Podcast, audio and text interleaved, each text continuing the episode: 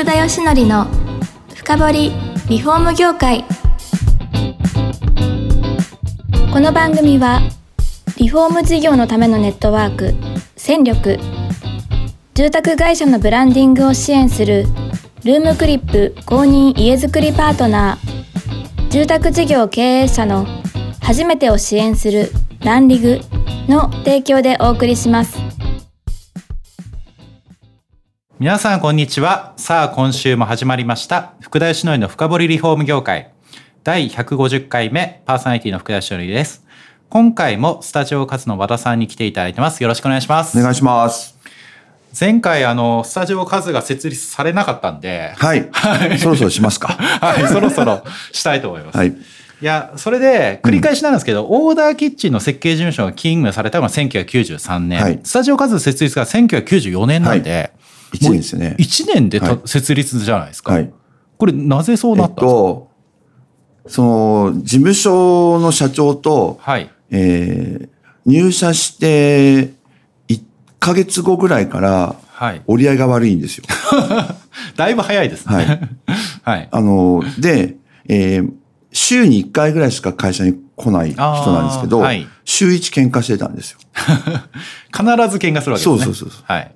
ほほぼ、ほぼ。はいで、そうすると、えっ、と、今でも覚えてるんですけど、え1993年の12月31日、大晦日ですよ。え。はい。ね、大掃除終わりました。はいで、もう、もう一杯飲んでます。っていう、はいで、紅白見てますっていう時に、あの、高島歴って暦があるじゃないですか。はい新聞屋さん持ってくるんですよ。はい。で、それ見てたら、あの、まあ、今の神さんはい。ともう一緒に住んでたんですね。ええ。で、神さんと二度目で子供もいたんですよ。はいなんで三人で過ごし、暮らしてたんですよ。はいで、高島歴見てたら、うちの神さんが厄年だった話になったんですよ。はい。はい。来年が。はい。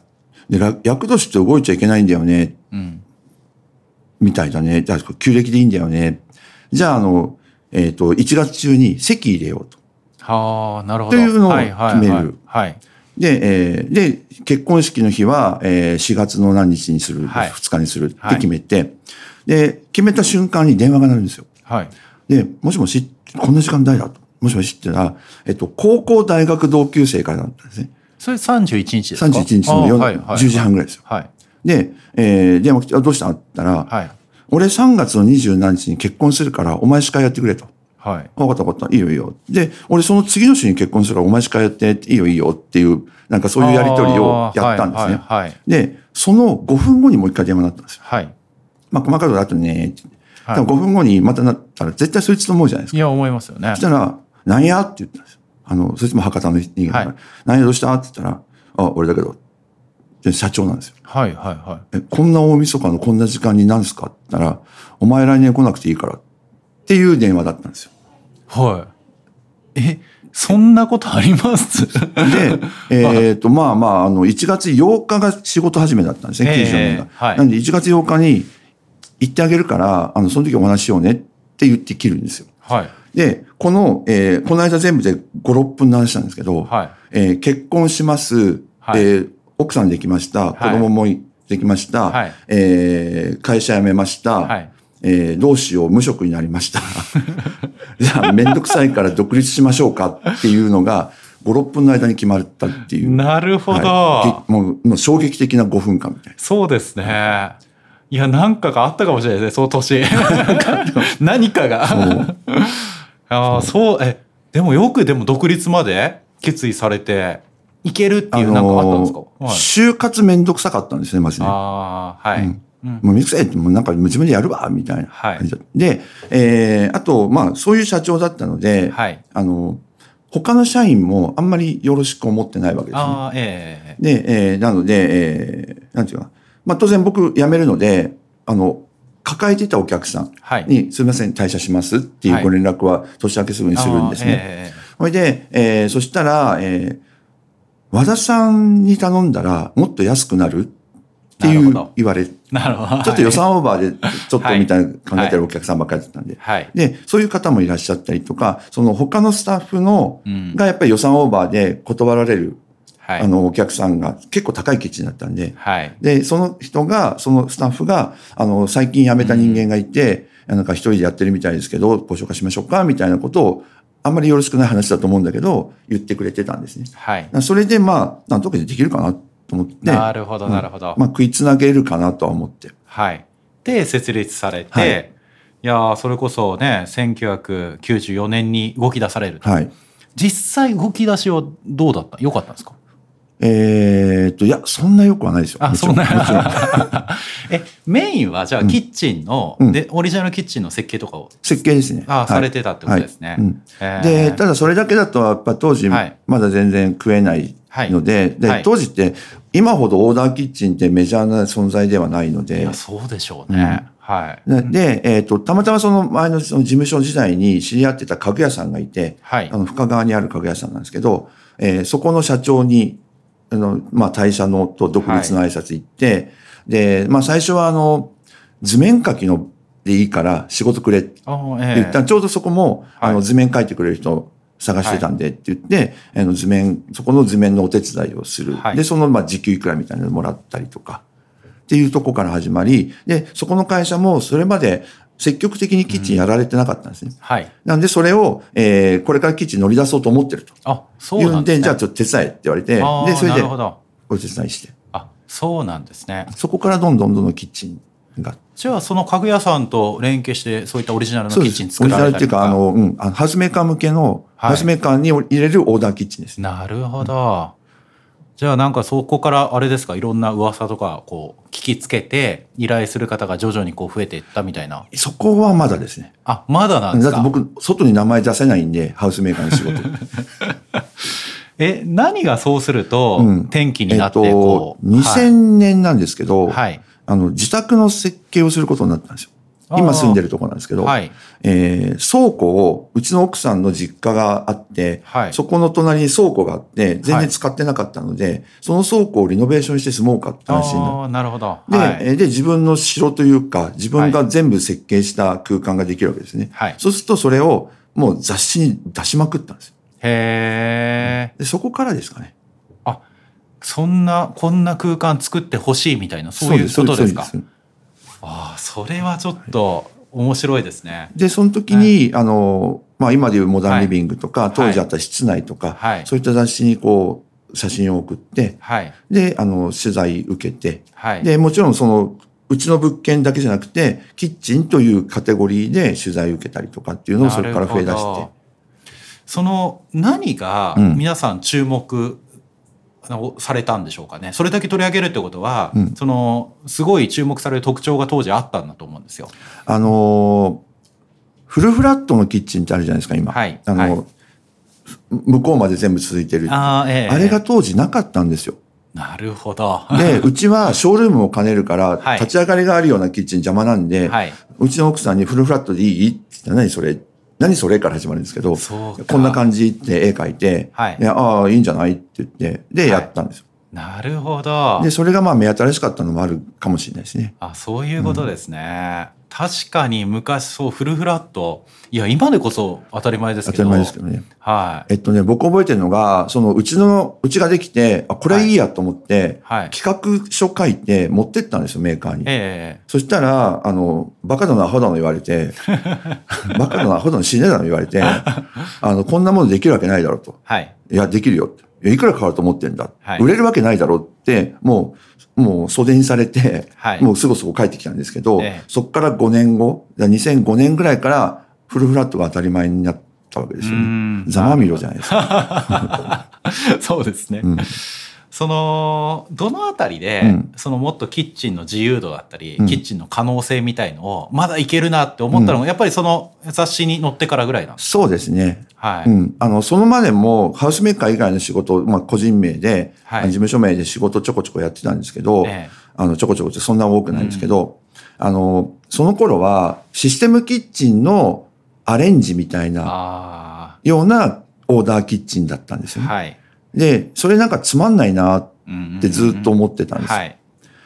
じゃなくて、もうちょっとなんかこう、イノベーティブになんかできるんじゃないかと思った時に、うちの設計をした時に、あ、そうかと。あの、システムの構築じゃなくて、はい。スタイルの構築をしなきゃいけないと思ったんですよね。なるほど。そこからもガラッともう方向転換したっていう。あそうなんですね。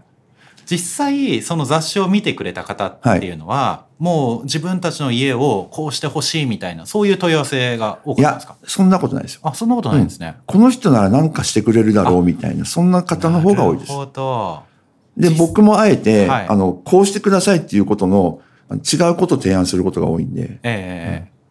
でもそういうことで問い合わせ来てくれた方はやっぱ普通じゃないキッチン作られるイメージはあるわけですよ。うんうん。あのどんなような当時設計というかですね、うん。キッチン作っていったんですか？いや、今でこそ、今で思うと、そんな変なことないですよ。あそうなんですか？普通は普通だと思いますよ。